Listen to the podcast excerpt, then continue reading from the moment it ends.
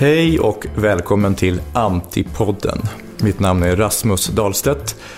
Dagens gäst är komikern, folkbildaren, den stridbare samhällsdebattören och nu också historikern Aron Flam. Välkommen. Tack så mycket. Jag ser mig inte som historiker, eh, tekniskt sett. Nej, lite som Henrik Arnstad. Eh, nej, Henrik Arnstad ser sig väl som historiker. Så kanske det är. Ja, så jag tror att det är så faktiskt. Eller jag, jag vet, vad ser han sig som? Skateboardåkare kanske? Bågskytt också. Alltså? Ja, Har han licens för det? jag vet inte. En sorts Wilhelm Tell. Det, nu ska vi inte prata om honom, utan vi ska prata om dig och den här boken som kommer skriva om den svenska efterkrigshistorien. På vilket sätt? Eh, jag vet inte, har du läst den? Ja, Mm. Men eh, varför ställer du då den frågan? Nej men eh, det gör den väl delvis därför att eh, dels beror det på hur, vad begreppet neutral betyder i dagligt tal kontra vad det faktiskt betyder rent juridiskt. Eh, eh, och dels för att eh, Sverige i alla fall har ju inte skrivit så mycket 1900-talshistoria. nej. Med flit. Man kan säga fall att du inte skräder orden. Lite diplomatiskt så är det här en ny berättelse om Sveriges roll under andra världskriget. Ehm, du dedicerar den här boken till mormor Syssla och morfar Willy. Hur ser din egen familjehistoria ut? Hur påverkades din familj av det som hände mellan 1933 och 1945? Ehm, för att parafrasera Larry David så har jag ju Hitler att tacka för att jag finns. Ehm, eftersom han då, eller Nazityskland, är ansvariga för, eller fick i alla fall bära huvudansvaret för kriget av förklarliga skäl. Och eh, eh, ja, mina mor och farföräldrar hamnade i läger. Och eh, sen så på olika sätt eh, under eller efter kriget så kom de hit. Eh, träffades här, skaffade barn här. Deras barn skaffade mig. Eh, och på det sättet så har det ju påverkat mig. Sen har jag ju vuxit upp då eh, som jude i Sverige. Eh, och vi, eh, om man ska säga vi i det här fallet, eh, eller om man ska, ja. Judiska församlingen i Stockholm är en exceptionellt väl assimilerad grupp. Och det är egentligen inte min observation, för jag växte ju upp i den. Men eh, Jonathan Unge, som inte växte upp i den, men som fick reda på att han hade eh, judiskt blod enligt halachiska regler, alltså enligt judisk lag, på mödernet från mormor eller mormors mormor eller någonting. Alltså. Så sa han att han hade nog aldrig träffat riktiga svennar förrän han träffade människorna i, i judiska församlingen i Stockholm. Eh, och det är nog en, en rätt träffande observation. En väldigt väl assimilerad grupp. Liksom. Eh, men eh, det är klart att det har påverkat mig. Alla ens upplevelser eh, påverkar en i högre eller mindre utsträckning. Pratar om mormors ursinne. Eh, ja, ja, det gjorde jag. Hur, Eller jag tackar hennes ursinne. Vilka uttryck fick det ursinnet? Ja, mest elaka kommentarer. Alltså väldigt... eh, Och sen så hade hon också, min eh, mormor, ett väldigt, väldigt eh, mörkt sinne för humor. Hade hon. Du, jag tänkte vi ska ge en kort bakgrund här. Det är ju inte alla som känner till allting kring de här historierna. Ett utdrag av vad som står på Beredskapsmuseets hemsida. Eh, Så jag läser en liten text här. Hösten 1939 genomförde svenska staten en tysthetskampanj för att påminna befolkningen om vikten av att hålla tyst om sådant som skulle kunna vara till skada för det neutrala Sverige. Sverige omringades snart av nationer i krig. Ett förfluget ord kunde skapa elände för hela landet. 1941 begärde försvarsstaben en ny tysthetskampanj. Den här gången var främsta avsikten att informera civilbefolkningen. Från regeringshåll framhölls att kampanjen måste vara av karaktären allmän förtroendepropaganda för statsmakterna. Den 29 oktober 1941 föredrogs ett annonsförslag till vaksamhetskampanjen. Bertil Almqvist hade skapat en teckning av en blågulande tiger med texten “En svensk tiger”. Den blågulrandiga tigern spreds i 400 000 exemplar till kaféer, tågkupéer, restauranger, företag och personalutrymmen. Den fanns till och med i hemmet som broderi. En svensk tiger blev en symbol för hela kampanjen och ett starkt minne för alla som upplevde Sverige under beredskapsåren. Om vi går tillbaka till den här tiden, 1933 till 1945, ett begrepp du tar upp är arisering. Ja. Vad är det? Uh, arisering är ett socialt ingenjörsprogram ett eh, socialt ingenjörsprogram som är eh, nationalistiskt och rasistiskt kan man säga. Arisering innebar att Tyskland ville skapa en ekonomisk zon i eh, sitt eget land, i de ockuperade länderna och i länder som det handlade med. En ekonomisk zon som var helt arisk, alltså eh, där judar inte på något sätt ägde produktionsmedel eller arbetade i företag som man handlade med. Eh, ariseringen började genomföras omedelbart i Tyskland när Hitler kom till makten. Det var bland annat den han hade vunnit på eh, som idé. Och sen eh, började ju tyskarna då pressa eh, både allierade eller liksom eh, länder som man ansåg stod Tyskland nära, var Sverige var ett, eh, att eh, också anta de här lagarna för att ingå i den här ekonomiska zonen då. Ehm, och så skedde i eh, ett antal eh, länder runt Tyskland i varierande grad. Mm. Och med varierande grad av frivillighet från respektive land också. Mm. Men Sverige var ju ett land som genomförde det här frivilligt innan militärt hot förelåg. Och det är en progression där i ariseringen, så att 38 kommer vi till kristallnatten och då är det lagar som, som ja, ger rätt till konfiskering av judiska företag och så vidare. Och 42 eh, så tas beslut om den slutgiltiga lösningen då. Eller som du skriver, rånar man ett helt folk och därefter flera folk och andra människor kan man inte lämna vittnen efter sig. Så är det väl? Eller det är väl dumt att lämna vittnen efter sig? Du, du skriver också att lika frälsta som vi är i genusvetenskap idag var vi på 20 30-talet i rasbiologi. Herman Lundborg, vad är han känd för? Uh, ja, uh, han är ju känd för rasbiologi primärt. Ja. ja. Det, hans, det var hans grej. Han lever ju inte längre. Han har gått ur tiden. Ja. Mm. Uh, men eh, det har skrivits lite om honom. Alltså det är ju det med, med den här boken jag har skrivit att det har ju skrivits så många av de här sakerna förut och jag står ju på jättarnas axlar. Mm. Men att knyta ihop det på det här sättet tror jag ingen har gjort.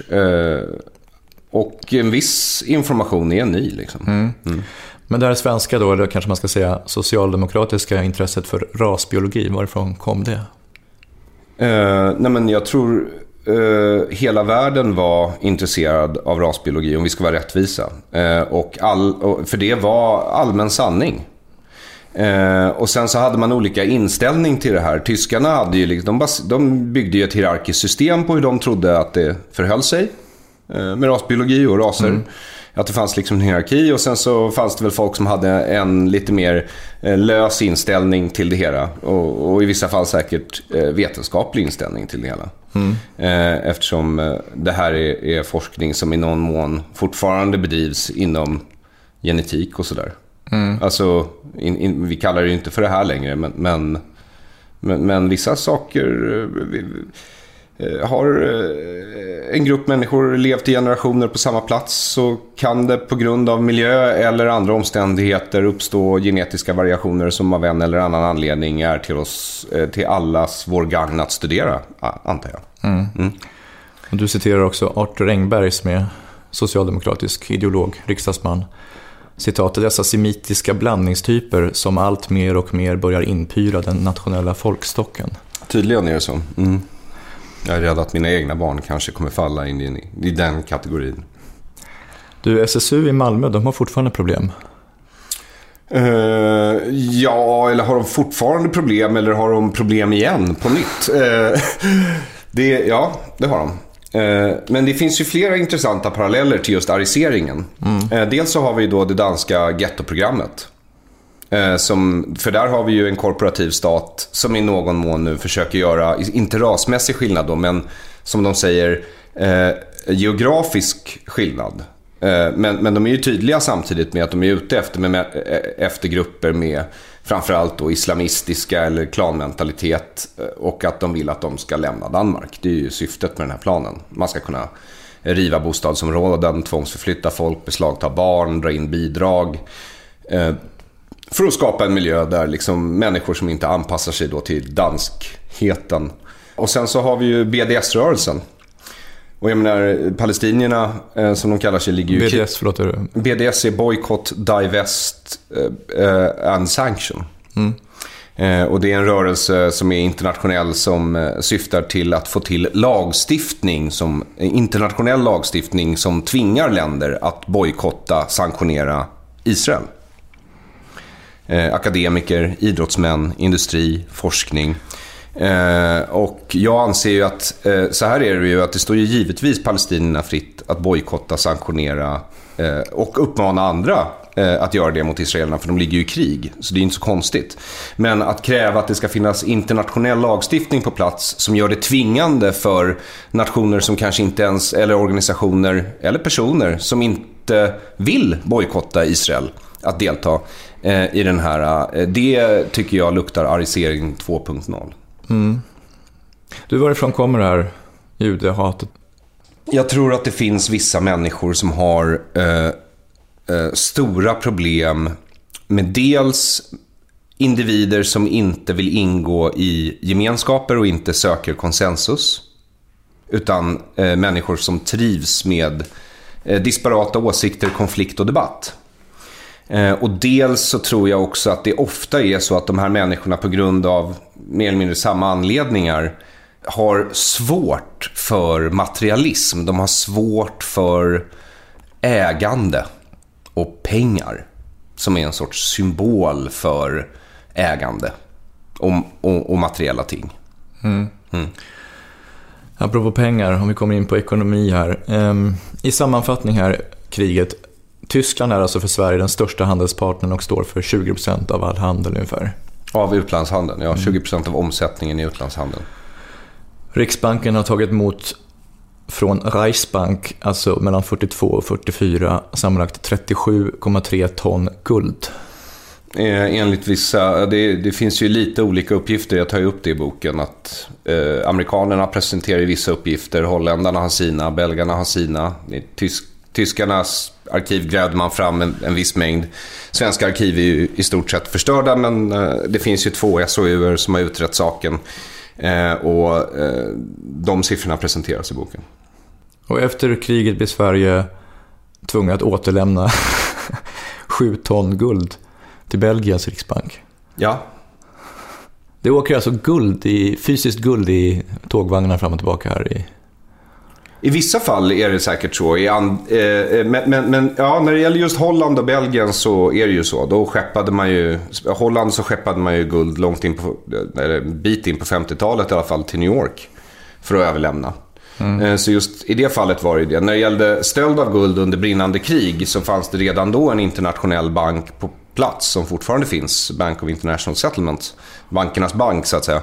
Eh, och eh, där så handlade det väl mest om att flytta siffror på ett papper. När tyskarna snodde tjeckoslovakernas guld till exempel så var det visst, de tog en del fysiskt guld ur deras riksbanks kassavalv. Men det mesta var ju bara ringa till London och bara säga till Montague Norman och bara så här, hörru, nu, nu flyttar du de här siffrorna från den kolumnen till den andra kolumnen. Bank of International Settlements hade ju samma inställning som Sverige, det vill säga vi är neutrala.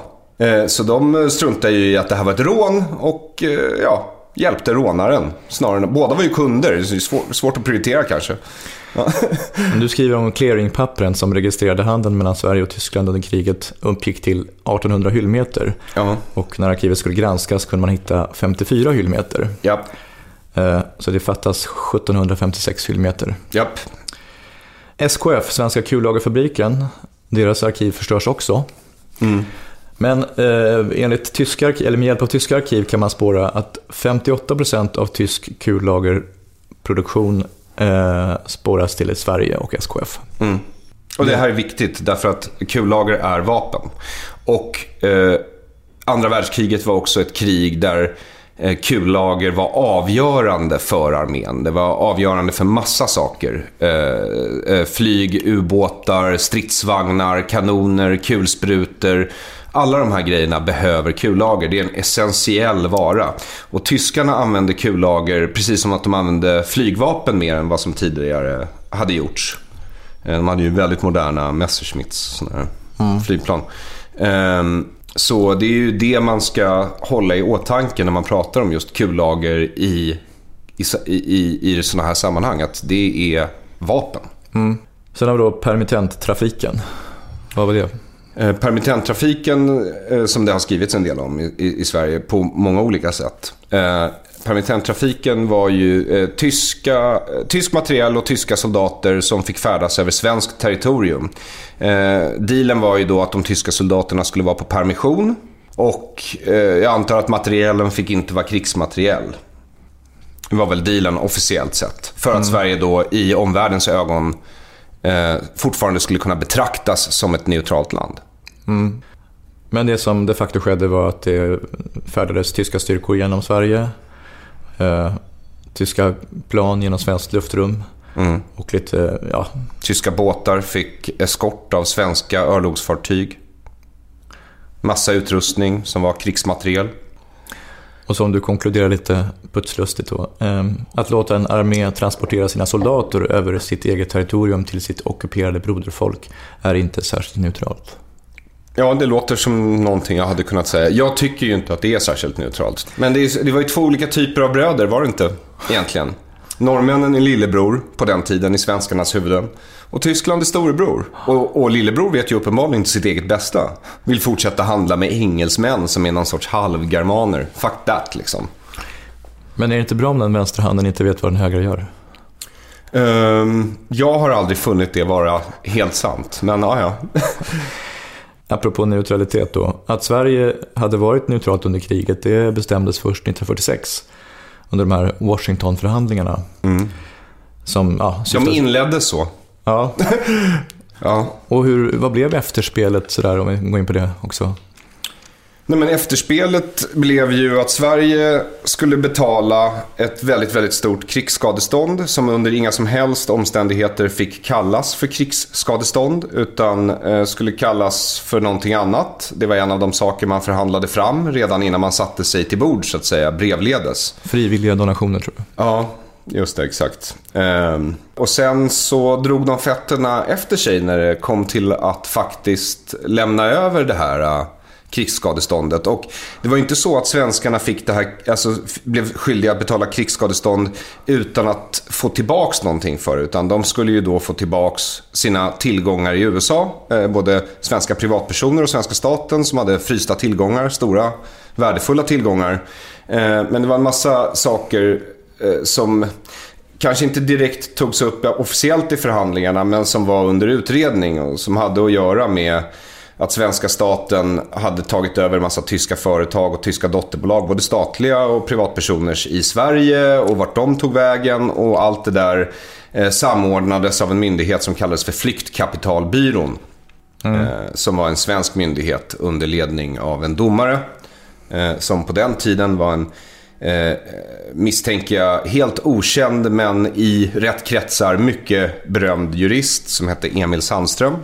Och, eh, han blev chef för den myndigheten därför att eh, det, de utredde frågan redan under kriget vad som skulle hända med alla tillgångar i Sverige.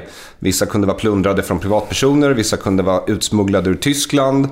Eh, vissa kunde, ja, det är massa olika, stulna i Östeuropa, massa saker. Konst, juveler, pälsar, you name it. Mm.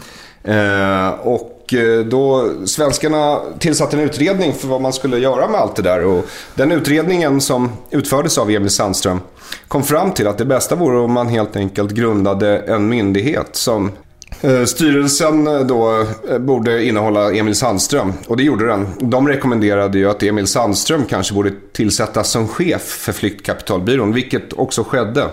För mm. Emil Sandström är den typen av kille man kan betro med svåra uppgifter. Mm. Och det gjorde Per Albin Hansson och de här killarna, Ernst Wigfors, eh, ofta och mycket. Jag, så här i efterhand, jag är ju väldigt imponerad av Emil Sandström. Jag har försökt gå igenom så mycket jag kan av hans karriär och liv. Mm. Och han dyker upp lite här och var, bara så här, i internationella historieböcker. Bara som en bifigur, ofta väldigt positivt omskriven. Han, han anses vara så trevlig, så belevad, så förstående. Um, men jag har ju förstått uh, under arbetet med den här boken att han är ju liksom han är ju Per Albins concilieri. Han är ju mm. Per Albins Tom Hagen. Han är ju the go-to guy, liksom. Fixen. Om man hade frågat hans grannar då, precis som den här killen i Östersund här, som skulle genomföra terrorattentaten, så hade de sagt att det var en trevlig kille. Ja, absolut. Den trevligaste, mest välassimilerade person du kan tänka dig. Det finns ingen anledning att misstänka att den här människan har en extra familj i källaren till exempel. Du skriver om de här pengarna i alla fall. 378 miljoner kronor hade svenskarna i tyska tillgångar och gick med på att då betala tillbaka 275 miljoner eh, och det skulle kallas frivilliga donationer. Och då skriver du lite bekymrad över att 150 miljoner går till det folk som startade kriget, bara hälften så mycket, 75 miljoner till länderna som Tyskland angripit, förslavat och rånat och bara 50 miljoner till nazisternas primära offer. Mm. Översatt från diplomatiska till vanligt tal så är det, som du säger, fuck you. Ja, det är fuck you. Eh, men det är också så här, eh, för jag Eh, det här är delvis en historiebok, men det är också en kulturstudie. Och jag återkopplar ju till saker som händer idag. Därför att man kan tänka att 80 år är jättelång tid, men eh, när i maktens centrum är det inte så lång tid. Därför att det är samma personer i Sverige speciellt. De är väldigt mm. få, de sitter väldigt länge. De väljer sina efterträdare. Så man ser, man ser någon sorts progression. Alltså jag skulle säga att det ser ut som en rak linje, men så kan det ju inte ha upplevts för dem givetvis. För de är ju individer i sin tid och, och reagerar på saker och omständigheter som de ser omkring sig. Alltså eh, på mm. det sättet. Men, men, men jag tror att det som hände då skapar effekter idag. Och jag tycker mig se vissa psykologiska kopplingar eh, mm. däremellan. Så det är ju mer än bara en historiebok, tycker jag. Mm. Det finns en del skämt om Sveriges neutralitet. Eh, vill du dra något? Eh, jag kan dra ett skämt eh, om Sveriges neutralitet. Mitt favoritskämt om Sveriges neutralitet är det här norska som Staffan Torssell rapporterar i sin bok Mein Liebe Reichskanzler. Och det är eh, norrmännen har ett skämt som säger att de tog Danmark på två dagar, Norge på två veckor och Sverige med ett telefonsamtal. Och sen också refererar du det här roliga Fram till 1943 var vi neutrala på tyskarnas sida och efter 1943 på de allierades. Ja. Du nämner Staffan Torssell och hans bok eh, Min kära rikskansler då. Mm. I den skriver han att den hjälteberättelse som Folke Bernadotte formade om Sverige med sig själv i huvudrollen har stått sig dåligt i historiens ljus. Mm. Det är? Staffan Torssells ja. ord, för övrigt. Mm. Vad menar han? Eh, vad han menar är att det redan på 90-talet eh, uppdagades en del forskning som visade att ja, visst räddade han en massa judar. Men det var inte hans primära syfte utan han var där för att hämta hem skandinaver som hade hamnat i, i läger för att de hade varit på tyskarnas sida. Eh, och sen antar jag att det blev en del judar längs med vägen för att på något sätt visa goodwill eller vad det var. Eh, och sen så började han ju skriva den här boken som handlar om hur han räddar de här människorna. Den började han ju skriva innan han faktiskt började rädda de här människorna. Eh, det är skumt, tycker jag. Därför att eh, för mig, det här projektet, bara skriva den här boken tog liksom flera år. Men han, han är ju klar med den här, sin egen bok om hur, vilken hjälte han är. Den är han klar med bara någon månad efter att han faktiskt har varit den här hjälten. Så det är ju oerhört snabbt marscherat liksom. Ja. Mm. Han köpte de vita bussarna långt tidigare. Eh, han målade de vita, eh, men bussarna hade de väl. Eh, sen var han ju också en, en, en medlem av kungafamiljen. Mm. Så här, jag, jag, tror många svenskar, nazism eller ej, kände att det är klart att vi är på Tysklands sida. För vi är ju i någon mån tyskar. Politiken är ju nedströms från kulturen, säger man. Det finns mm. en del kulturyttringar från den här tiden. Jag tänker på Pettersson och Bendel. Bland annat en, en... Välskriven springa i dörrar-fars. Det är det. Det kan man inte säga annat än att det är. Det är en välskriven springa i dörrar-fars. Men... Intrigen? Intrigen är att en svensk, eh, charmig, stilig eh, drummel som gillar alkohol och kvinnor och är lite hemlös för tillfället Eh, stöter på en illegal flykting som heter Josef Bendel eh, som kanske eller kanske inte är jude. Eh, eh det är ingenting han vill kännas vid i alla fall. Bendel vill inte kännas vid att han skulle vara jude även om Eh, Pettersson misstänker starkt att det här är en jude på grund av hans lismande, sluga sätt och hans, eh, hans eh, eh, liksom fingerfärdighet med pengar och affärer. Eh, och de slår sig ihop därför att Pettersson vill gärna bli affärsman och, och drömmer om ett liv i sus och dus och respekt istället för att vara en hemlös drummel. Eh, och eh, de slår sig ihop och börjar göra eh, väldigt osvenska affärer, för tiden i alla fall. De gör reklam, de säljer visselblåsor till barn, alltså en leksak som för oväsen. Du mm. förstår ju själv vilken, vilken, vilket jävla angrepp på folksjälen det är.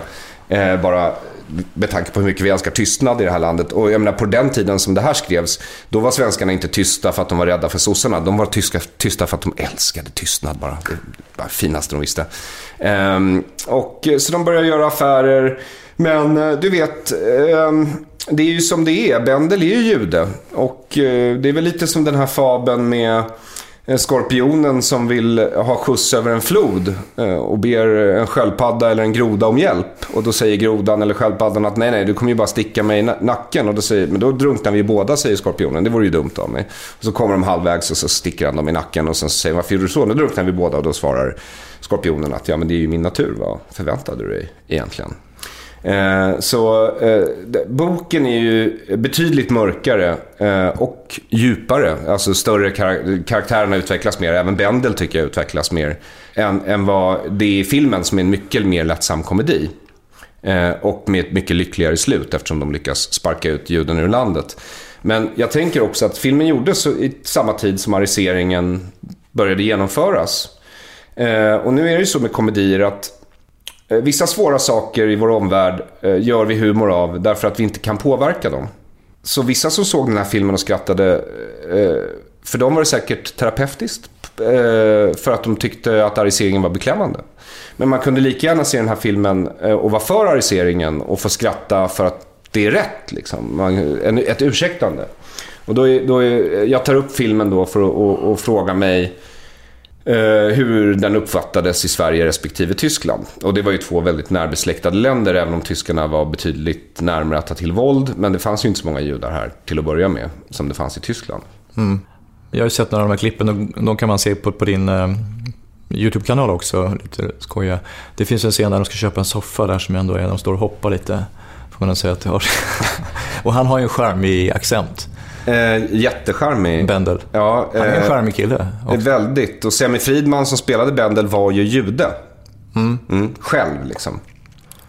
Eh, så eh, det är väl ungefär som att en svart sminkar sig med skokräm i ansiktet. Det blir liksom kaka på kaka nästan. Mm. Eh, men ja. Eh, och, han, och, han, gör det ju charmigt. Och den är ju, han är ju en rolig karaktär. Eh, jag vet att eh, mina släktingar var väldigt förtjusta i den som barn. Eh, de som inte var med under själva kriget. Och sen ska man också veta att min mormor och morfar, visst de kom till ett land som säkert fortfarande till viss del var väldigt antisemitiskt. Men de kom också från någonting värre. Liksom. Som dessutom var helt sönderbombat. Mm. Men det är ändå svårt att i detta stycke film inte se eh, antisemitisk propaganda. Väldigt, väldigt svårt är det ju. Mm. Mm. Det vi inte får glömma i rättvisans namn också erinra oss den mer uppbyggliga karaktären ur Shakespeares Köpmannen i Venedig, Shylock. Kan du tänka dig att framföra monologen? Nej, nej, nej, nej, det kan jag faktiskt inte tänka mig att göra. Eh, Hamlet ligger mycket närmare mig som karaktär. Men... men ehm... Jag tänker att jag måste låta ljuden tala. Ja, okej. Okay. Ja, Sticks and Stones. Har den längst ner ja, Du har ju låtit mig tala hela, hela tiden. Jag är jude. Har inte en jude ögon? Har inte en jude händer, kroppsdelar, människomått, sinnen, känslor, passioner? Lever han inte av samma föda, såras han inte av samma vapen? Drabbas han inte av samma sjukdomar och botas han inte med samma läkemedel som en kristen? Vilket på den tiden, jag sticker in det, bara antagligen var iglar. Eh, känner han inte likt en kristen sommarens värme och vinterns köld? Blöder inte vi om ni sticker oss? Skrattar inte vi om ni kittlar oss? Dör inte vi om ni förgiftar oss? Och svaret på många av de här frågorna är ju, jo, det, det, så är det ju faktiskt. Att eh, Det gäller ju människor oavsett eh, kultur. Att eh, om man sticker dem så blöder de. Kittlar man dem. Vissa skrattar inte när de blir kittlade, men jag är en sån. Och jag antar att eh, dör inte vi om ni förgiftar oss? Det beror på vilket gift och hur mycket. du, eh, även Shakespeare har ju anklagats för det antisemit. Vad tänker du om det? Nej, men alltså så här, det, det måste man ju förstå också, tycker jag, kontextuellt. Att eh, världen var antisemitisk. Alltså, eh, för det första så var kristendomen eh, en mycket, mycket större del av människors liv. Eh, och inom den katolska världen så var gudsmordet då, eh, som judarna gav skulden för, en stor grej. Eh, kristna fick inte ta ränta i tusentals år. Eh, det fick judar göra. Eh, det ansågs vara väldigt lågt. Eh, det var ju antisemitism överallt. Jag menar judar fick inte, alltså de sista lagarna mot judar i Sverige togs bort på 50-talet. Det var då, först efter det, vi fick bli folkskollärare och poliser. Mm. Alltså judar var väl mer eller mindre någon sorts svarta. Mm. Alltså, alltså slaveriet tog ju slut i, i den amerikanska södern för hundratals år sedan. Men det fanns ju fortfarande Jim Crow-lagar som separerade svarta och vita. Och, och, så var det ju i stora delar av världen. Mm. För judar också. Ja. Och romer. Och, och, ja, var det ja. Alltså man levde med sin sort så att säga. Mm. Mm. Sen ska vi säga till Shakespeares försvar också att det kan ju vara så att han inte skrivit de pjäser som bär hans namn. Det där är ju forskningen lite... Det kan man säga. Man kan också påpeka att vid tiden som Köpmannen i Venedig är skriven så var det till och med så att judar fick inte vara i England. Så det fanns inga judar i England, utan man hade bara stories om judar. Alltså om att judar var djävulen och, och, och kunde ta dina barn och baka bröd av deras blod för att och, och liksom dyrka deras konstiga gud. Det var, det var så man trodde att det var. Liksom. Så om, om du läser Shakespeares pjäs, skillnaden mellan Köpmannen i Venedig och Pettersson och Bendel är väldigt enkel egentligen det är att alltså Shakespeare dekonstruerar fördomen med det här talet av Shylock. Alltså en, en, en person som ser köpmannen i Venedig eh, förstår i det ögonblicket att även Shylock, trots att han är en ond person i den här pjäsen, eh, har känslor, har tankar, tycker att han har förnedrats. Han har ett case. Han har ett case. Mm. Ja. Eh, så är det inte riktigt i Pettersson och Bendel, speciellt inte romanen. Eh, filmen är som sagt mycket mer lättsam, men eftersom den också kommer i en tid när man har börjat implementera ariseringen och börjar slänga ut judar och kasta ut judar och ta deras egendom, eh, så blir den ju på något sätt ännu värre än boken. För boken har ändå en, trots att den slutar nästan olyckligt och hemskt och juden får fortsätta verka i världen, så finns det ändå så att det, det finns ett större komplexitet och ett större djup. Och, och, jag tycker att Bendel kommer mer till tals i romanen än vad han faktiskt gör i filmen. Mm. Du, eh, kan man skämta om Förintelsen? Absolut. Du skulle kunna skratta åt ett ro, roligt Förintelseskämt? Ja. Har du hört något? Ja, ja, det har jag ju, givetvis. Ehm, jag brukar ofta tänka på Jimmy Cars eh, Uh, I don't like how the Germans treated my grandfather during the war. Passed over for promotion time and time again. du var ju skillnaden mellan Israelkritik och antisemitism. Uh, nej men vadå, så fort uh, du får kritisera vilken stat som helst på jorden. Jag tycker att du ska som en fri medborgare i ett fritt land kritisera din egen och andra stater. Eh, men eh, kritiken mot Israel brukar ofta handla om huruvida Israel ska upplösas som statsbildning. Inte om något specifikt fel de gör. Alltså, hade motståndarsidan sagt så här, eh, Israel ockuperar palestinsk mark. De borde ge tillbaka marken. Men, men, det är ju inte det som är argumentet. Utan argumentet är ju, de ockuperar palestinsk mark. De måste sluta finnas helt och hållet. De ska inte ens finnas på sin egen mark. Du hör ju skillnaden. Mm. Det ena är kritik mot ett förfarande som pågår och en, en faktisk realitet. Mm. Och det andra är ju en önskan om att juden bara ska försvinna. Just det. Mm. Du brukar ju på scen förklara skillnaden mellan vanlig rasism och antisemitism. Hur? Rasism eh, brukar eh, oftast vara så att man har fördomar om andra folkgrupper, etniciteter, kulturer, yrkesgrupper. Det kan vara massor med saker egentligen, sexualiteter. Eh, och sen så tycker man att de är lägre stående än vad du är. Mm. Medan det finns en aspekt i antisemitismen av att, och det är skämtet då, att eh, man eh, är rädd för judar för att de är högre stående. Alltså för fördomarna om judar är ju att de styr världen och att de är smarta och listiga och sådär. Ja, men det är också belagt där med intelligens. Ashkenazi-judarna är ju de intelligentaste i världen. Nej, eh, det finns studier som pekar på att eh, ashkenaziska judar i genomsnitt har en högre verbal intelligens. Och det är bara en av många former av intelligens än, än andra folkgrupper. Om man, om man ska vara rättvis på... och teknisk. Okej, okay. mm. om vi tar Järnevask. Du, hade, du var ju också och pratade med Harald Deja där om det. Ja. Och, eh, det här faktumet då att, i alla fall så är det så att en del idag i Sverige har så låg IQ att vi kan definiera dem som så att säga, efterblivna, nästan närmast utvecklingsstörda. Jag tycker du är hård mot dig själv, men fortsätt. Okej, Ja. Detta, denna skillnad i intelligens, hur ska den påverka samhället?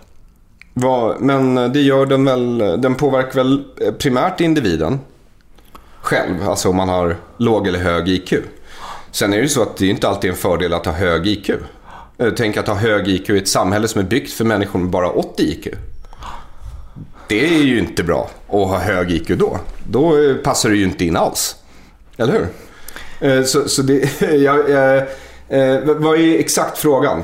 Men om man tänker sig ett land som vill ha produktiva, duktiga människor, då borde vi egentligen, om vi pratar om flyktingar, bara ta emot judar framöver. Från Malmö då eller? Jag bara frågar. För jag var ju där dagen innan midsommar och det är ju bara cirka 300 judar kvar i Malmö. Så, så det har ju redan hänt. Du brukar beskriva dig som sekulär jude, inte sant? Vad betyder det? Nej men eh, dels så tycker jag, för det första, sek- att, att tro på sekularitet handlar väl om att man inte ska blanda in religiösa argument i det offentliga samtalet. Och det gäller ju både då eh, religiösa argument från rena religioner, men jag tycker också f- ideologiska argument som inte går att belägga på något sätt. Sen så tycker jag folk får tala om vad de vill och hur de vill, när de vill givetvis. Men, men nu pratar jag om den offentliga debatten, om vad vi ska göra lagar av eller vilka beslut vi ska fatta som samhälle, sådana saker. Men du är ju inte bara jude, du är ju svensk också. Jag är ju svensk också. Det finns en eh, dubbel identitet. Mm, ja, ja, absolut. Om man så vill. Alltså jag, har ju, alltså så här, jag tycker språk är ju kultur. Behärskar du ett språk så behärskar du en kultur. Ehm, och jag tycker jag behärskar svenska rätt väl. Men kan man säga att du är jude på samma sätt som Özz-Nujen är kurd? Eh, nej, det tror jag inte. Eh, dels för att jag är individualist, eh, så, så, så det hoppas jag inte. Men, eh, men vadå, jag är ju kosmopolit. Jag är ju inte nationalistisk jude, det är uppenbart, för då hade jag ju bott i Israel. Sen så tycker jag att Israel bör få finnas som statsbildning, men det är för att den de facto finns som statsbildning. Ja, den finns som statsbildning för att den vann en omröstning i FN. Vad det nu är värt, I don't fucking know. Jag, alltså, för att vara ärlig. Alltså, men i slutändan så finns Israel för att Israel försvarade sig framgångsrikt med vapenmakt. Precis som alla andra länder som finns idag. Men jag tänker den här identitetssummering, liksom. man kan vara 100% jude, 100% svensk och så 100% mer. Summera det till då 200-300% eller summera det ändå till 100% så att säga. Uh, uh, alltså 100% du. Eh, Alltså, eh, tror jag, eller jag vet inte, du gör vad du vill. Eh, För min egen del så är det så här, jag har vuxit upp judiskt, så jag har massa kunskap om judisk kultur, så som den är förstådd av svenska judar i alla fall. Rätt lik judisk kultur överallt, men, men det finns små variationer här och där som man kan glädjas åt om man tycker sånt är kul. Och min svenskhet, alltså jag gnäller ju jävligt mycket över Sverige. Det måste du erkänna. Ja. Ja, så per definition borde jag vara en av de svenskaste. Eller, eller knyter jag näven i fickan för lite? Okej, jag förstår vad du menar. Men, men eh, vadå, eh, det, det är inte... För det första så vill jag inte helt identifiera mig själv utifrån gruppidentiteter. Så jag, alltså, jag, ser, alltså, ja, jag är jude och ja, jag är svensk medborgare. Jag är inte etnisk svensk, men jag är svensk medborgare och jag tycker att jag förstår eh, surströmming och nubbe.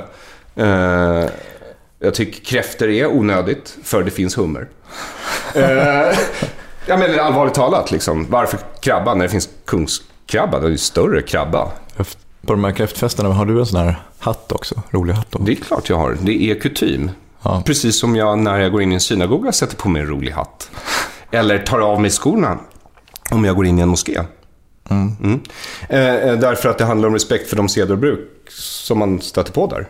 Ja. Men, Sen kan man tycka vad man vill om de sederna och bruken. Men, ja. men vilken är din primära identitet? Eh, jag. Jag.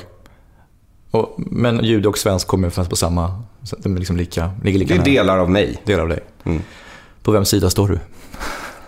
Eh, är det ett krig? Ja, det kanske det är. Alltså, det, alltså så här, just nu så har ju faktiskt Sverige och Israel inga diplomatiska relationer. De har liksom inte kontakt på ambassadsnivå.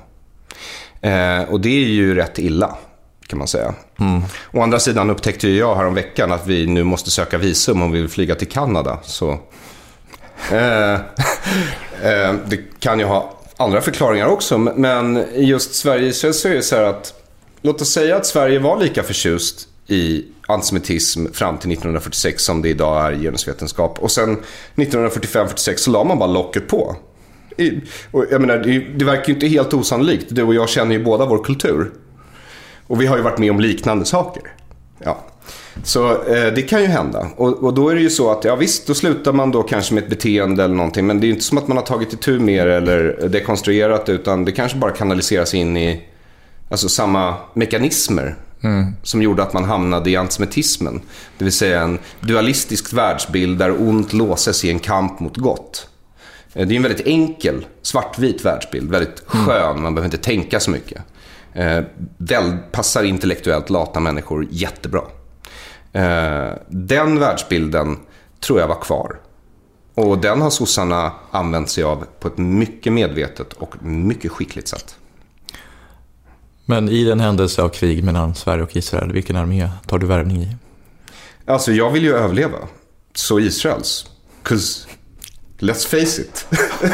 Eh, nej, men eh, alltså, de har väl lite mer erfarenhet. Det beror på. Är Isis-krigarna på vår sida nu? eh, men eh, vadå? Eh, jag...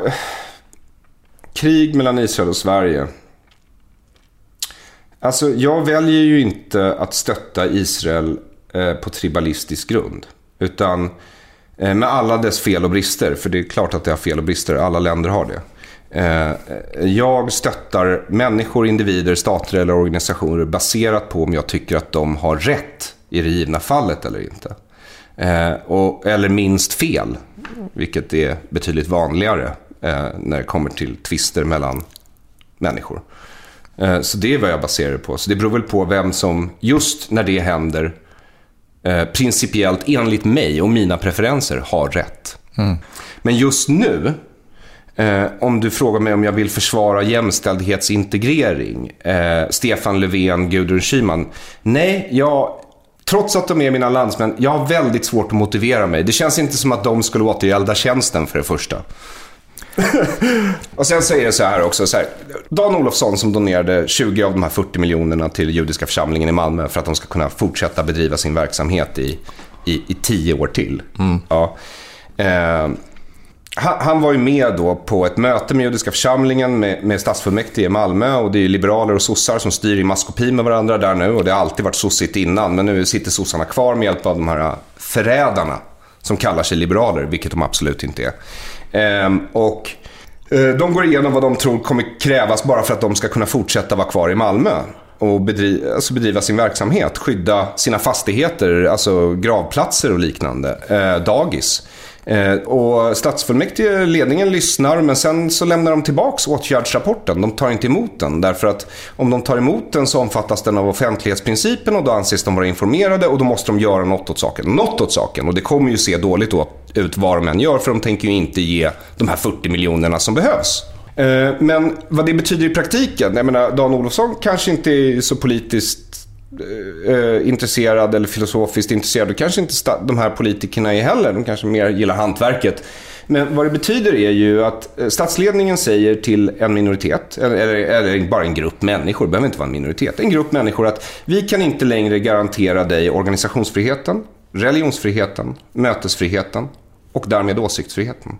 Och samhällskontraktet är ju att du betalar väldigt mycket skatt till staten för att de ska garantera att de skyddar dig så att du kan göra de här grejerna. Oavsett om du är jude, eller muslim, eller svensk, eller djurgårdare eller AIK-are, spelar ingen roll. Organisationsfrihet, mötesfrihet, religionsfrihet, åsiktsfrihet. Mm. De ska garanteras. Det är därför vi betalar en av världens högsta skatter. Mm. Men genom att lämna tillbaka det här dokumentet så säger ju statsledningen i Malmö till den judiska gruppen. Vi garanterar inte längre dina grundläggande medborgerliga rättigheter. Mm. Det betyder att de har alltså upphävt samhällskontraktet. För det är vad det betyder när de lämnar tillbaka den där rapporten. Vi kan inte garantera din säkerhet. Du kan inte leva som du vill. Eh, samhällskontraktet är upphävt. Det är ju därför Lennart Blecker och Dan Olofsson donerar 20 miljoner var. Det är ju, de fattar ju själv att det är en, en kamp, själva en kamp som är nästan omöjlig att vinna. Men de vill ju markera För mm. i princip betyder det här att judiska församlingen kan eh, bedriva sä egen säkerhet i privat regi. Det är alltså, om du tänker efter, grundandet av Sveriges, jag tror inte de kommer vara beväpnade med, med AR-15 och sådär, men, men i princip så grundar man ju en privat milis. Även om de bara mm. har walkie-talkies. Så, så är det ju liksom, de ska ju, det är ju en privat säkerhetsorganisation som ska skydda den här gruppen. Då, är ju, då har ju samhället gett upp. Varför måste judarna lämna Malmö? Eh, judarna måste lämna Malmö därför att eh, Malmö har haft en väldigt, väldigt stor invandring från eh, Mellanöstern och Nordafrika. Och det, de här människorna kommer ofta från länder där man har så kallad statsantisemitism, alltså där staten använder antisemitismen som redan finns i befolkningen, underblåser den för att vända uppmärksamheten från sina egna misslyckanden. Och det är väldigt framgångsrikt. Jag menar, eh, över hela arabvärlden och af, stora delar av Nordafrika så, alltså, de, alltså, de är medborgarna där är mycket mer upprörda över Israels behandling av palestinierna än de är av sina egna regeringars behandling av dem själva.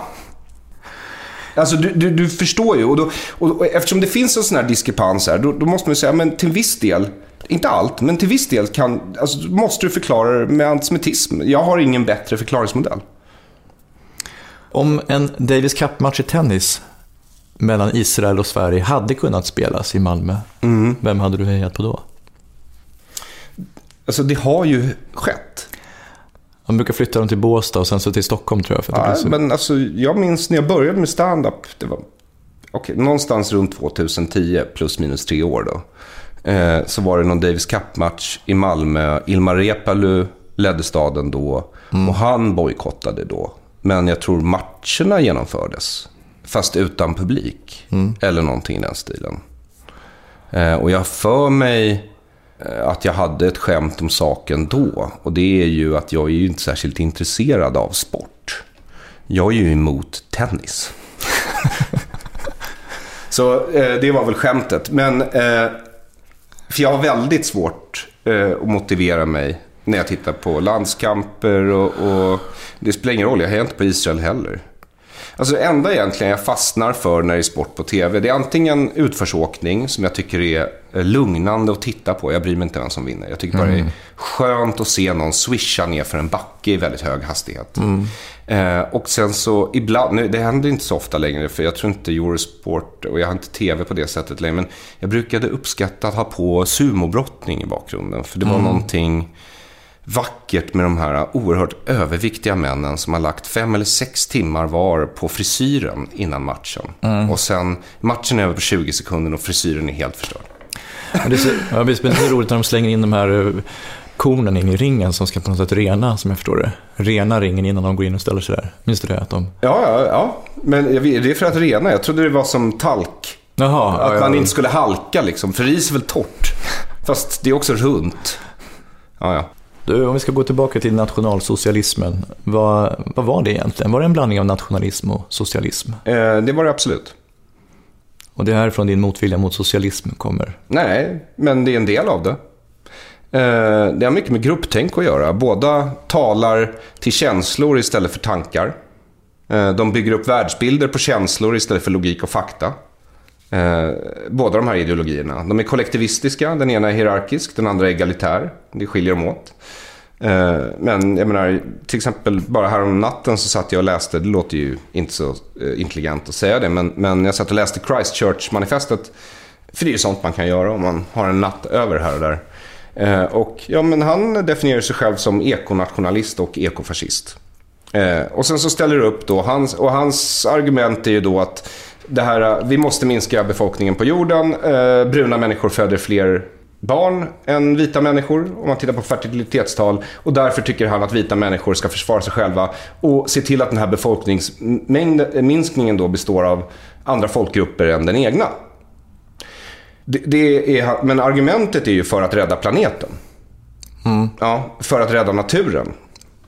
Eh, det, det, är ju det han vill. Han vill ju ha det. Eh, och det är ju någon sorts nationalistisk klimatraskrigsvärld. Och sen så har vi då eh, socialisterna som också är på klimatspåret just nu, eller hur? De är ju skogstokiga i det här. Men de är då globalistiska ekofascister. Båda är ju fascister. Men Aron, tänker du inte själv på ditt ekologiska fotavtryck? Eh, nej. Nej. Inte, eller jo, varje morgon när jag vänder mig om och tittar vad jag har bajsat i toaletten. Men eh, det är ju inte som att jag tänker så här, åh vilket ekolog, utan jag tänker mer på min dödlighet och förruttnelse och sådär. Jag är inte biolog, men jag förstår ju tillräckligt mycket för att förstå att alla levande organismer metaboliserar en sak till en annan sak. Och du kan kalla det ena skräp och det andra bajs om du vill, eller mat och bajs. Alltså, I don't know. Det, det som kommer ut ur en, ena änden eh, kommer ju vara någon annans mat, uppenbarligen. Men vad är det som är så illa med kollektivism? Uh, alltså jag tycker ju att det är att fly sitt ansvar som medmänniska. Att lägga över det på gruppen. Att lägga över ansvaret för sitt överjag och, och uh, sin moral på gruppen. Uh, jag gillar inte det. Eh, vi är kollektivistiska, människor är det. Jag tror att det är biologiskt vilka som i grunden är egalitära och kollektivistiska. Det finns liksom i oss de flesta.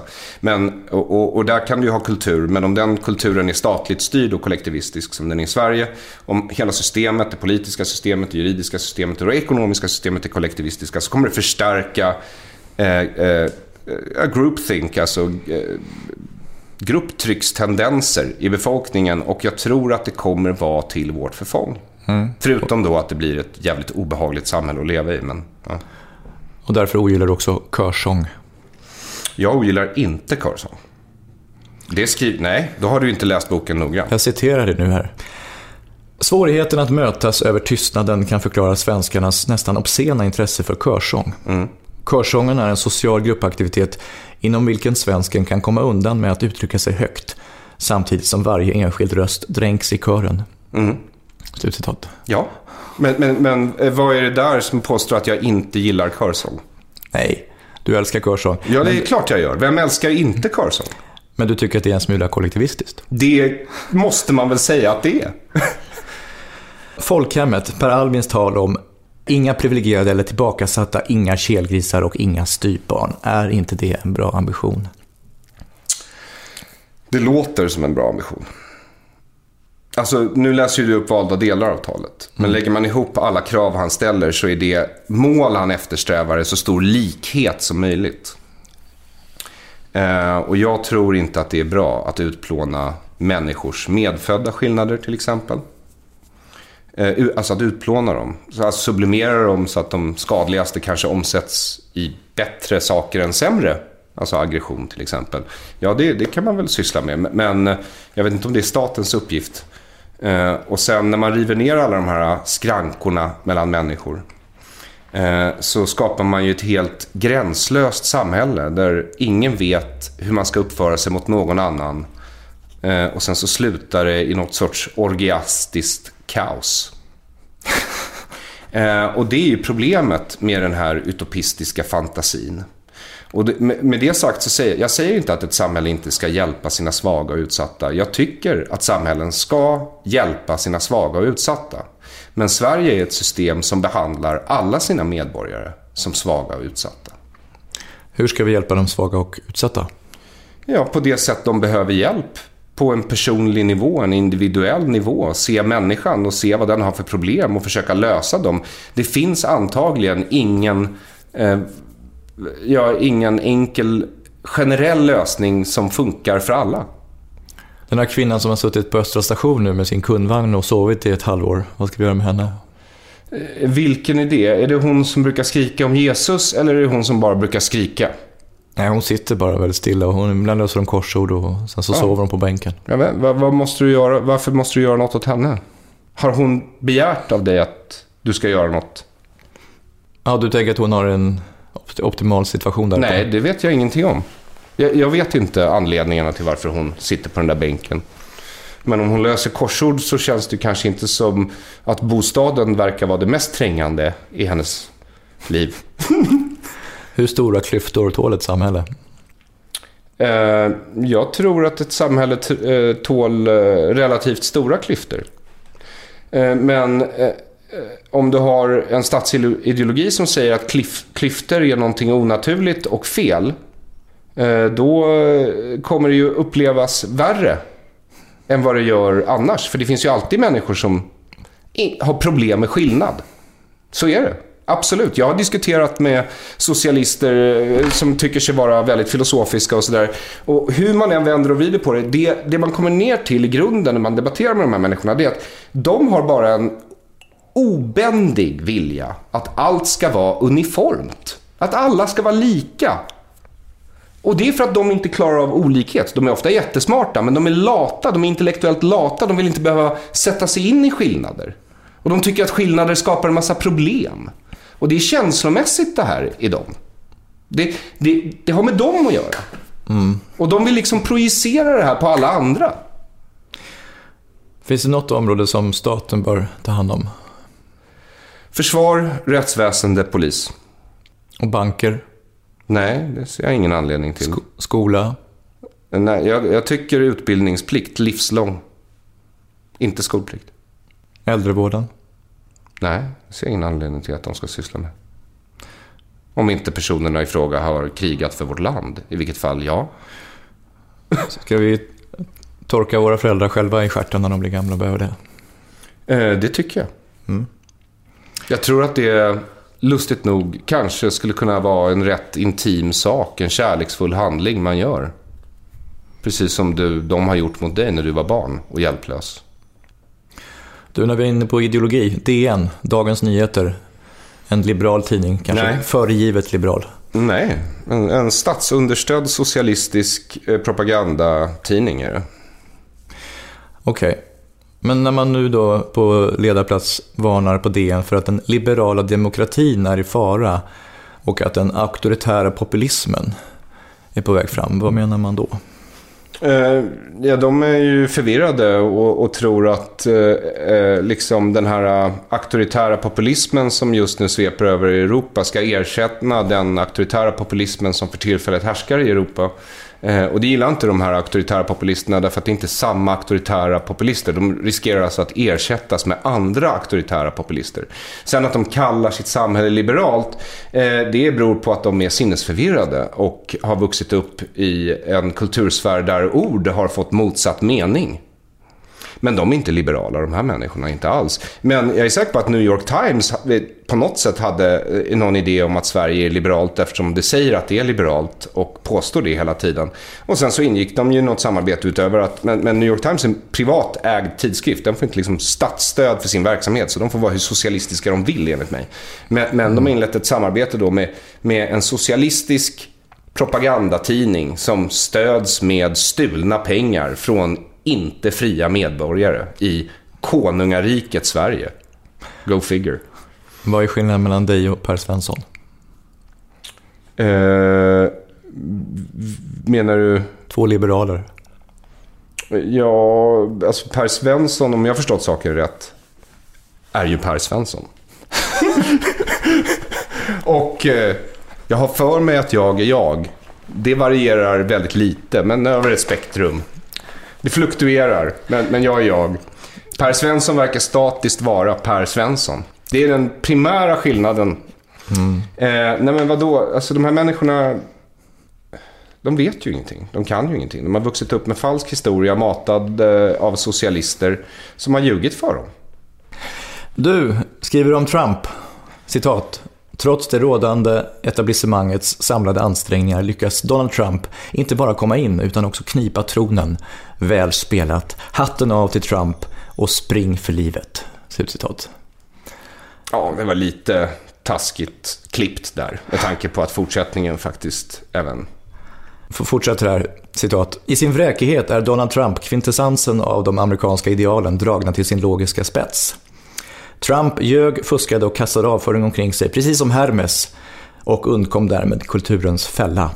Mm. Vart ska vi springa? Ja, alltså från faror eh, och mot hinkar med guld är alltid mitt tips. Om du är ute och springer bara för att du tror att du ska leva längre, kom då ihåg att du kommer leva längre, men den tiden kommer du spendera i ett joggingspår i skogen. Eh, inte bra, helt enkelt. Så eh, Nej men eh, Spring för livet. Eh, eh, jag skriver ju saker som att man ska samla burkmat och avsågade hagelgevär tror jag jag nämner vid något tillfälle kanske. Eller? Mm. Inte, jag brukar slänga in dem. Men det är alltid bra tips. Det här ja. är ju alltid bra tips. men du tränar? Det gör jag. Springer? Nej, jag har, nu, nu har jag bytt. Just bytt. Jag brukade vara ute och dra i stockarna där på Gärdet. Men det är lite mycket folk nu och jag gillar inte det. Så nu har jag köpt jättestora gummisnoddar. Och så ska jag stå hemma med gummisnoddar liksom och dra i gummisnoddar. Mm. Är tanken. Du, tillbaka till Trump och Brexit. Vad ska vi göra åt det? Eh, ingenting. Jag tycker man har pol- politiska system om de tjänar medborgarnas väl och ve. Eh, jag tycker inte man måste hålla kvar vid ett politiskt system om det har upphört att tjäna sitt syfte. Bara för att, liksom. Eh, eh, vad gäller EU så finns det ju uppenbara problem med EU och har alltid funnits. Eh, det är ju i princip en organisation som finns till för att hålla nationer som gick under i krig under armarna. Nationer som förlorade. Nationer som egentligen borde ha upphört att existera kanske. Och det har det väl gjort. Sen dess. Om det kommer göra det framgent vågar jag inte svara på. Vad som kommer efter vet jag inte.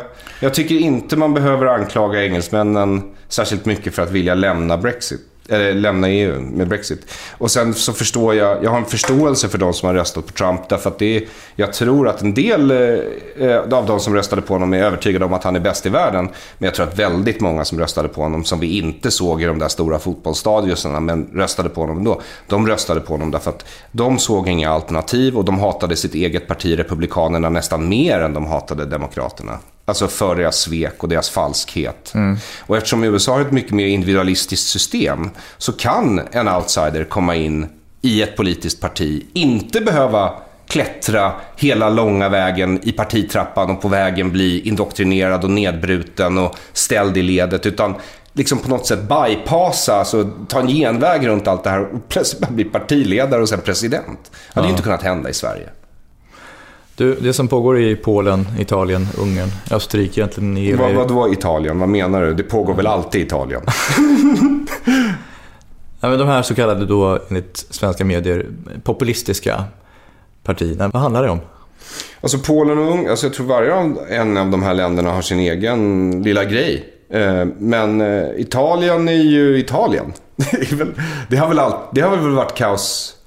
Eh, Det var väl, ja, alltså, och det, det har inte ens med andra världskriget att göra. Det var ju fan kaos innan dess. Eller hur? De gillar uniformer och design. De hade ett imperium för 2000 år sedan.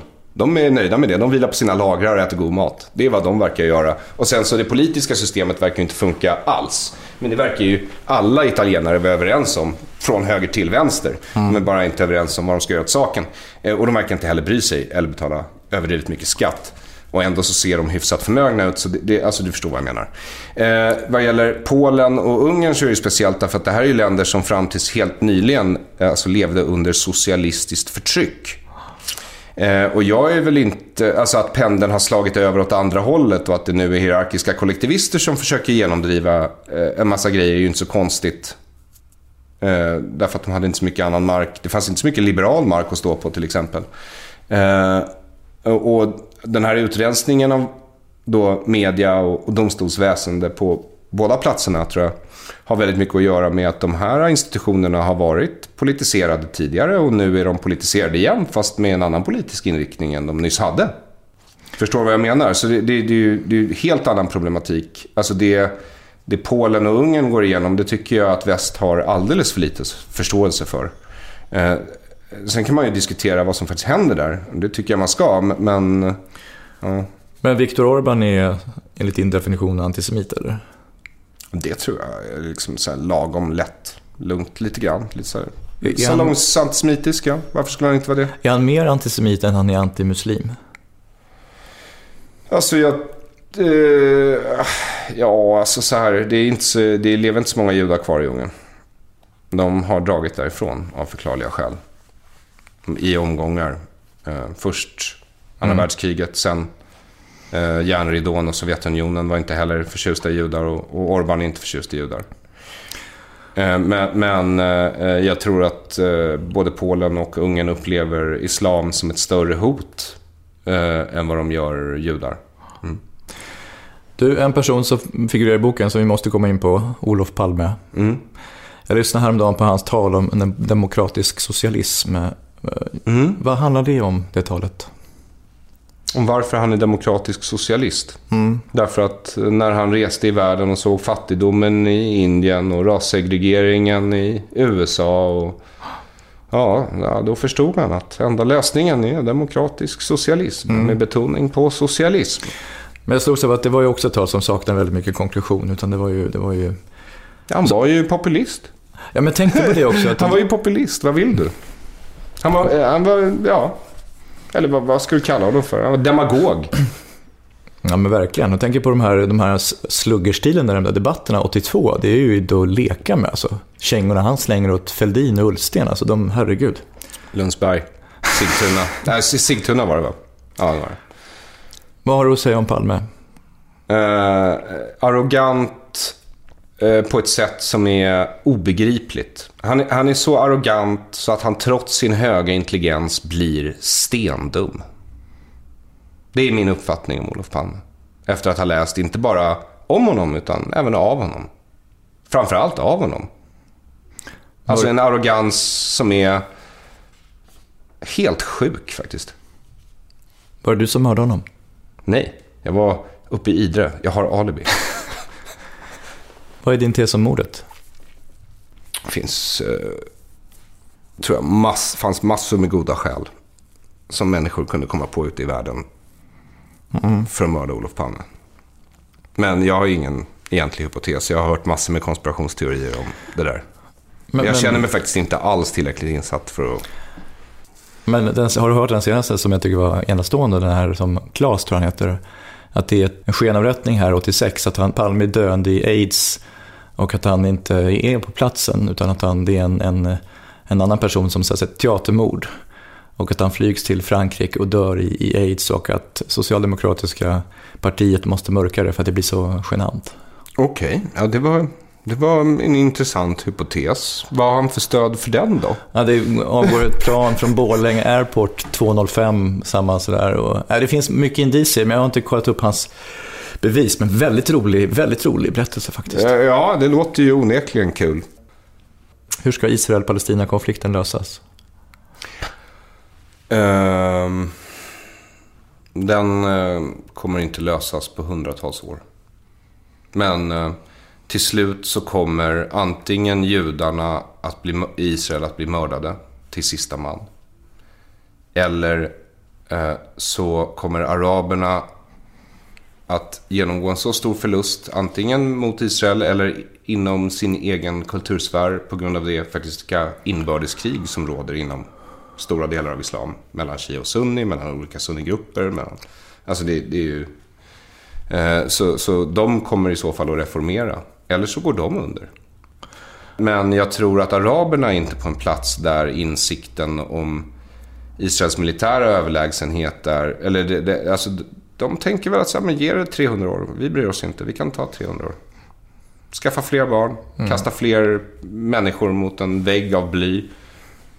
Ja, tills någonting ger vika. Men rapporteringen av den här konflikten då i svenska medier? Jag är mer intresserad av den och den fixering västerlandet har, eller hela världen har, vid den här frågan. Eh, än vad jag är vid den faktiska konflikten. Vad har du att säga om rapporteringen av konflikten i svenska medier? Nej, men jag tror konflikten... Eh, rapporteringen om konflikten i svenska medier speglar en, en helt oreflekterad eh, psykiskt trauma, ett kulturellt psykiskt trauma som inte har hanterats, behandlats eller ens känts vid. Eh, är vad jag tror. Och då pratar du om det här traumat, andra världskriget? Eh, då pratar jag om andra världskriget, ja. Mm. Men om man har det, då borde man väl hjälpa israelerna? Eh, alltså så här är det ju att direkt efter andra världskriget, så, eller inte direkt efter, men någon gång in på 50-60-talet så var ju Sverige väldigt för Israel.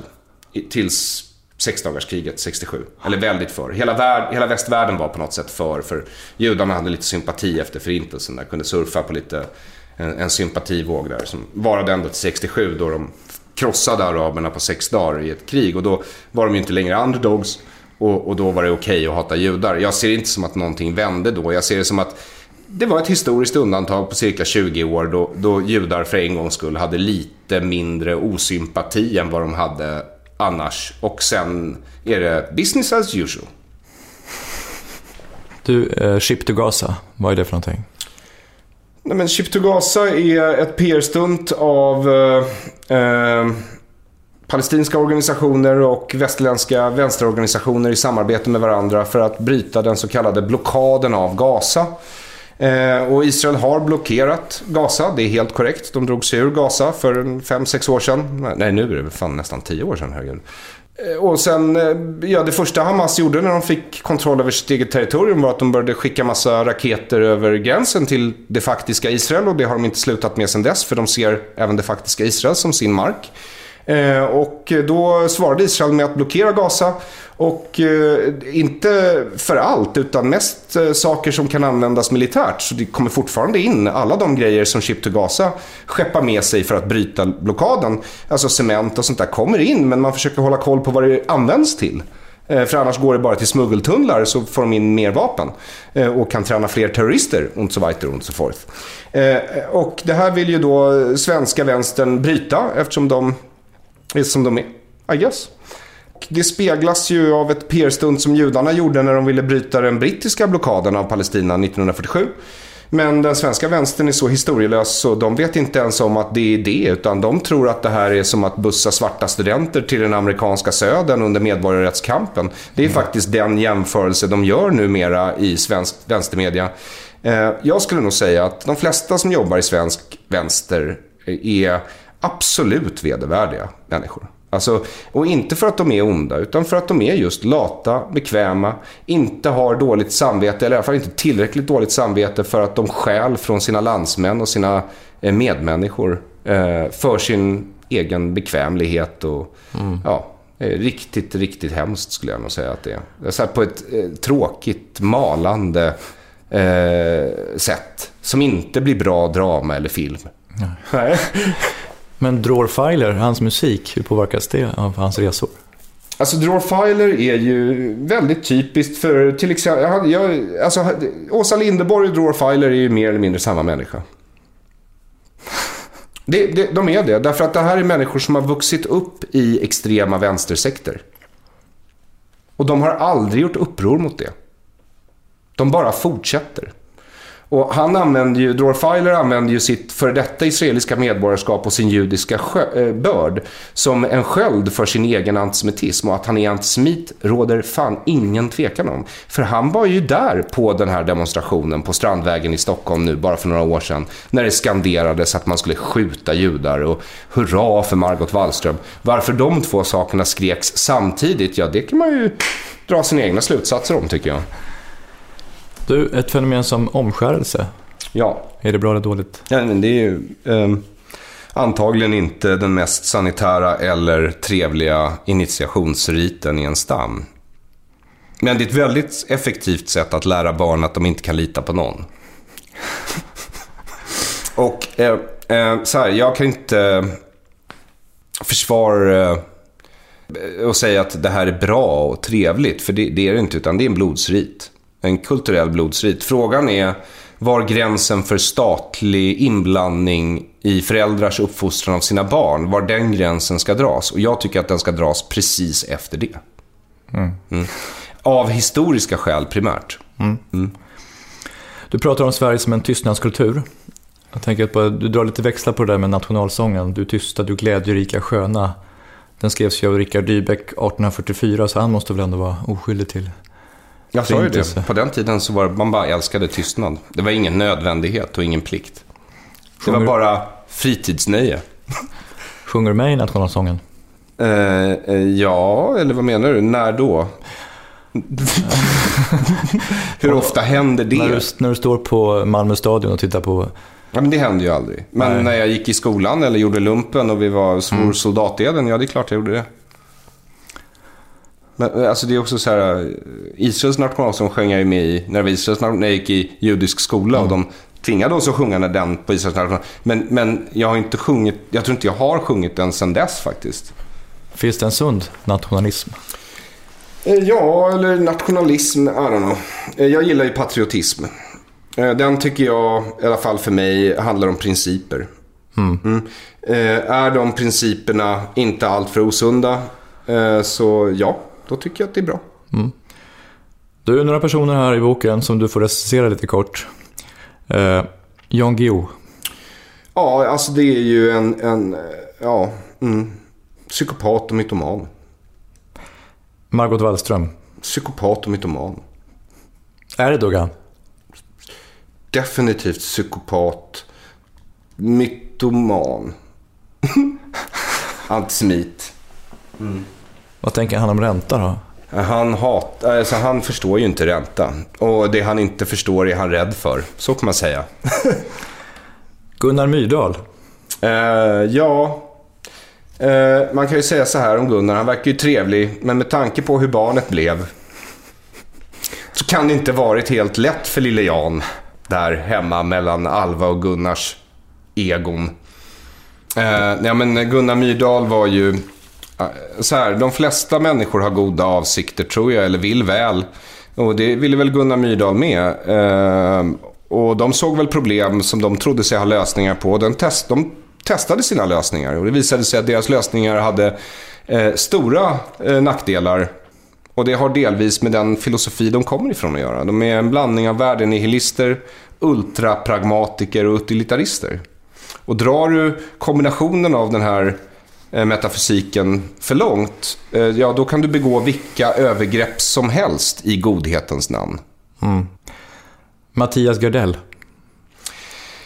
Ja, Mattias Gardell är ju något av ett unikum. Eh, Det är ju en person som vi då har slängt skattemiljoner på och han är ju en buffel i ett land där ingen vågar säga ifrån. Så han har ju tagit sig väldigt långt på det och så har han byggt en sekt runt sig och den har han lyckats få skattefinansierad. Eh, Och jag förstår inte varför, för jag ser ju att han har läderbrallor så han måste inte byta byxor särskilt ofta. Utan det är ju en tung investering i början, men sen håller det ju i 30 år. Eh, och det gäller ju den där Torshammaren han bär runt. Alltså, alltså, så här, Mattias Gardell är en kille eh, som eh, har eh, en väldigt märklig inställning till sin egen manlighet och sin egen machismo. Han verkar eh, eh beundra kollektivistiska fascistoida grupperingar från socialister till islamister till eh, vit maktmänniskor. Han verkar beundra dem väldigt mycket. Eh, och jag tror att det har att göra med en djup, djup osäkerhet. En djup osäkerhet om hans egen manlighet. Hur ska brottet som begicks mot judarna sonas? Det, eh, vissa sonade, andra inte. De eh, flesta av dem lever inte längre. Det finns, alltså det är inte din, du har ingen skuld i detta. Men den här skulden i andra världskriget, är det så att den generation som medvetet eller omedvetet upplevde den har fört skulden vidare till de som lever idag? Det tror jag är sant för både offer och förövare. Och det kan förklara Sveriges agerande idag? Eh, Jag tror givetvis att vi påverkas av eh, den uppväxtmiljö vi har. Mina föräldrar växte ju upp med föräldrar som då hade suttit i koncentrationsläger. Och sen inte alls fick någon psykologvård utan var, de fick äta upp sig. Och sen så fick de skaffa jobb. Och sen fick de skaffa barn och sen så var det bara, det var vad man gjorde. Många tog ju livet av sig sen också. Av just de överlevande. Eh, inte mina mor och farföräldrar, de höll i till slutet. Eh, och det är klart att det påverkades ju mina föräldrar av. Mycket. Och jag i min tur, mindre givetvis, eller på andra sätt, tagit sig andra uttryck. Men det är klart att jag påverkas av det. Och om massa svenskar då gick igenom kriget och höll käften om vad Sverige gjorde under kriget och sen inte fick berätta något om det för sina barn och eh, bestämde sig för att kanske inte föra vidare en stor del av sin kultur i varierande grad under, alltså... Jag skulle nog säga att det är ett jättestort kulturellt trauma. Skulle inte du? Jo, och jag tänker här från, från svenska sidan då, ett självhat som förs mellan generationerna. Och att vi sonar nu vad vi bröt då. Jag Mm. tänker i samband med det här, att genom att bli en urskillningslös humanitär stormakt på något sätt. Idag är vi ju en moralisk supermakt. Men på den tiden du talar om så var vi fortfarande bara en humanitär stormakt. Innan dess... Ja, Som, Eh. som tror sig kunna rädda hela världen. Ja det finns ju något starkt evangelistiskt i eh, eh, många svenska kristna församlingar och rörelser. Du, Michel Houellebecq, den franska författaren, har skrivit en bok som heter Underkastelse. Mm. En dystopi som handlar om ett Frankrike i vilket valet 2022, Muslimska brödraskapet tar makten. Mm. Det finns i romanen en person, en judisk kvinna, som ser sig tvungen att lämna Paris för Israel.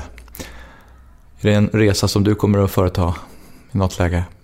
Alltså jag tror inte det. Jag vet inte. Jag vågar inte säga bu eller bä. Men jag tror, dels så tror jag att det har varit bättre att vara jude sen andra världskriget. Inte bara på grund av eh, skuld för förintelsen eller dåligt samvete. Utan jag tror primärt att det finns ett Israel som har en väldigt stor militärmakt. I det som har gjort att det går att leva som jude i andra länder utan att drabbas, alltså i alla fall väst, utan att drabbas allt för hårt för att man råkar vara jude.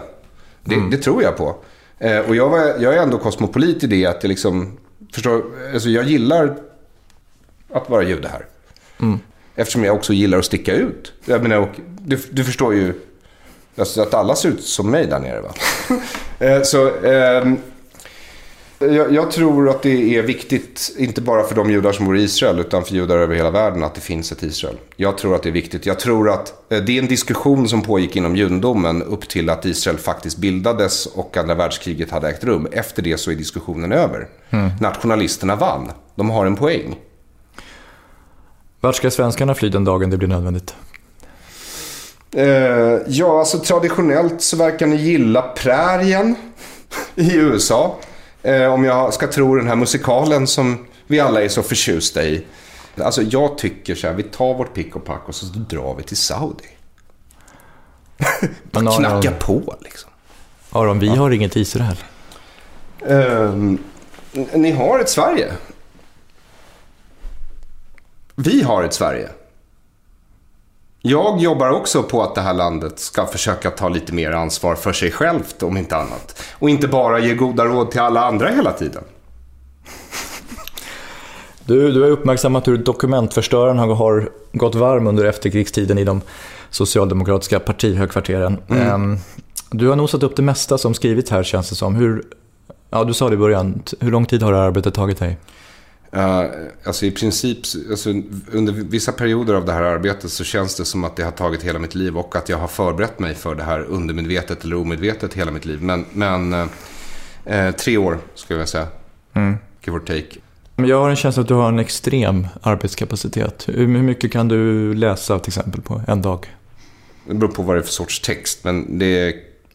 Alltså, jag vet inte. Jag, jag, jag kan väl skumma något tusentals sidor eller mer, kanske. Mm. Det är orimligt, jag vet inte. Alltså, ibland, ibland känns det när jag är inne i text. Mm. Alltså, du, jag har ju intervjuat dig om skådespeleri och hur det känns. Och så här. Alltså, jag älskar text. Ibland när jag sitter och läser eller skriver eller gör research, var, var jag är. Så det är som att jag förlorar mig själv i texten. Jag är i texten. Jag är text. Och det är, fantast, det är, det mest, det är den mest fantastiska upplevelsen. Tycker jag.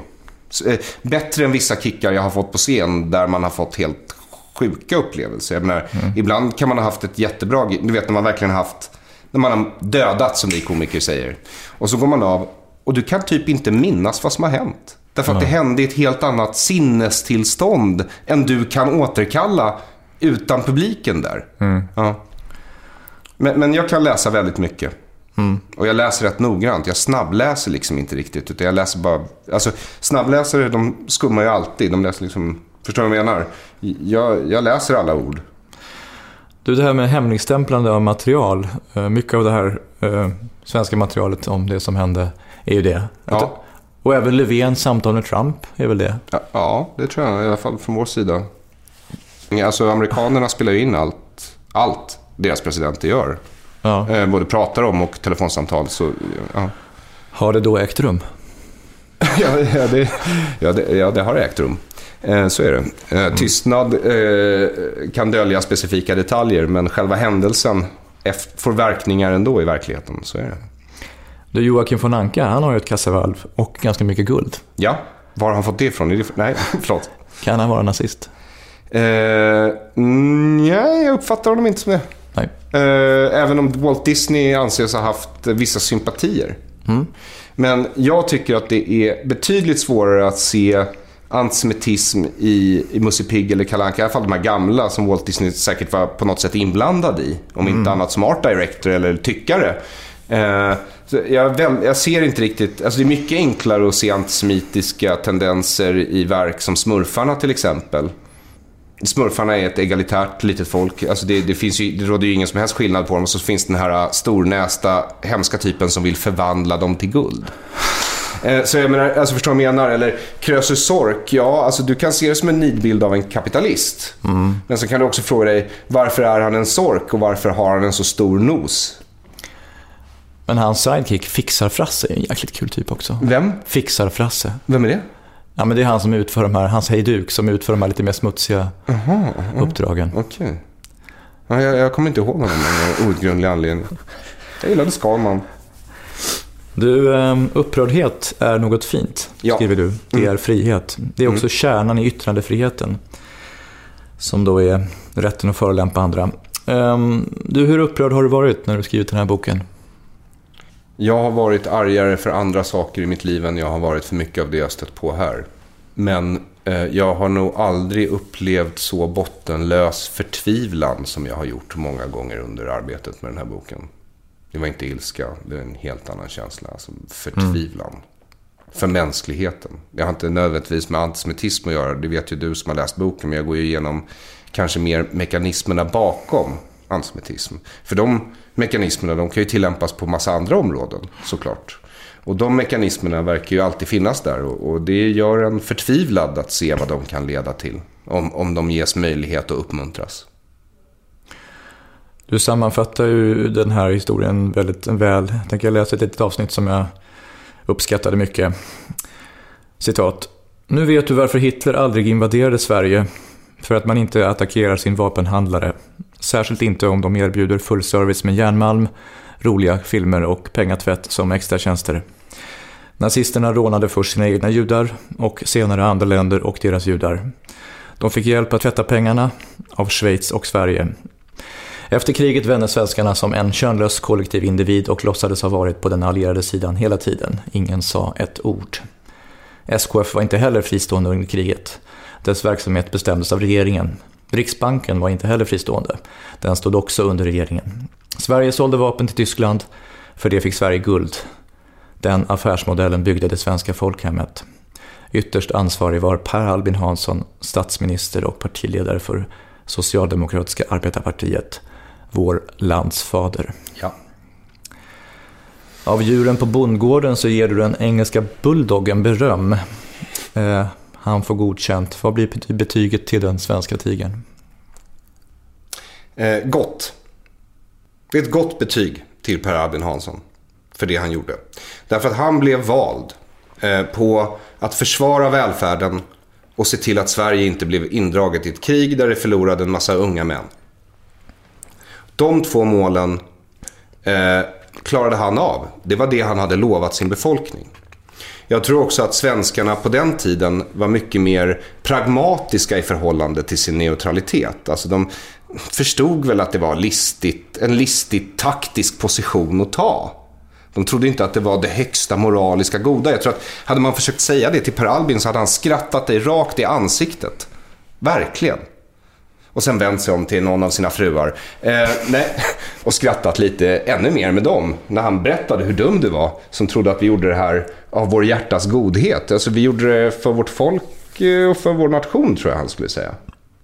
Mm. Eh, och det lyckades han med och det som händer därefter det har mycket med Tage Erlander att göra. Alltså Per Albin Hansson dör ju 46. Det är mycket som fortfarande är uppe i luften 46, eller hur? Mm. Det måste man också förstå om den tidens socialdemokratiska ledarskap. Att jag har läst om Emil Sandström och Per Albin Hansson och Ernst Wigforss och Dag Hammarskjöld. Och jag är, visst, de är, alltså deras filosofi, jag finner den vämjelig. Alltså deras ås, alltså värdenihilismen som ideologi tycker jag är vämjelig verkligen. Jag, jag skulle inte vilja leva efter den. Jag skulle inte vilja ha den som filosofi. Eh, men, men de här killarna är superkompetenta. Eh, de, flest, de är jättesmarta. Alltså Per Albin Hansson, alltså Stefan Löfven har nästan ingen utbildning. Per Albin Hansson hade fyra års utbildning och blev landsfader och en av de längst sittande demokratiskt valda statsministrarna i världshistorien. Mm. Eh, och de här killarna är superslipade och de är supersmarta. Eh, och de är jätteduktiga på det de gör. Och de klarar av det här. De lurar byxorna av tyskarna, de lurar byxorna av sovjeterna, de lurar byxorna av de allierade. Eh, det finns tillfällen under researchen här där jag har blivit så jävla imponerad av det här gänget. Mm. Det har aldrig hänt när jag har tittat på Margot Wallström eller Stefan Löfven. Alltså, förstår du vad jag Alltså, det är en milsvid skillnad mm. på de här typerna av personer. Det var bättre förr. I just det här fallet, ja. Du, om du skulle likna dig själv vid ett djur, vilket djur?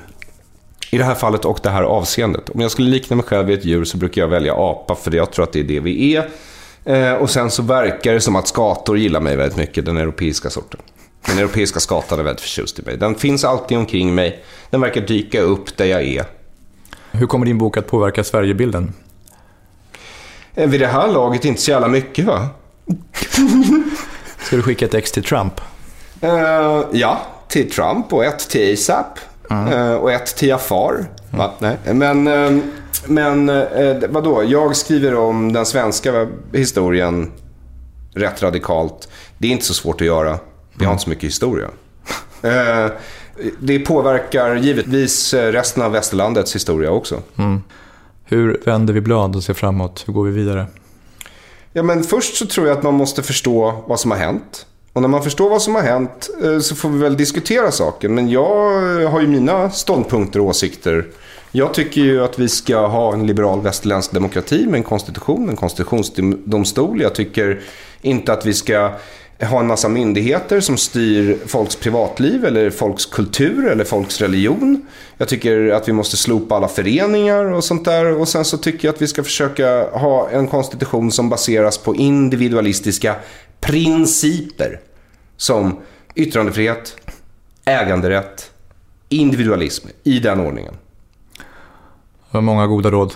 Du ger också andra råd i boken, framförallt ett som jag avslutningsvis vill uppmärksamma. De där lägervakterna som återkommer med jämna mellanrum i historien, de som säger sig vara goda men som sen visar sig vara verkligt onda. De kan se ut på lite olika sätt. De skulle till och med kunna ha regnbågsfärgat hår. Ja, jag tror det. Jag tror att ondskan återkommer inte i samma skepnad två gånger därför att eh, det vore dumt. Och ondskan är inte dum. Inte på det sättet. Aron Flams bok Det här är en svensk tiger kan köpas via Arons hemsida www.aronflam.com. Där kan du också på olika sätt stödja Arons i sanning viktiga gärning. Tack för det här samtalet Aron. Tack så mycket själv Rasmus. Och tack till dig som har lyssnat. Detta fria medium klarar sig inte utan ditt beskydd. Du som uppskattar poddens existens kan donera guld, kullager, men allra bekvämast via Swish 070-881 8591 070 881 8591. Paypal går också bra, liksom bankkonto. All info som behövs finns på hemsidan www.antipodden.se. Tack på förhand för ditt bidrag, litet som stort. Jag hoppas att vi hörs snart igen. Hej då!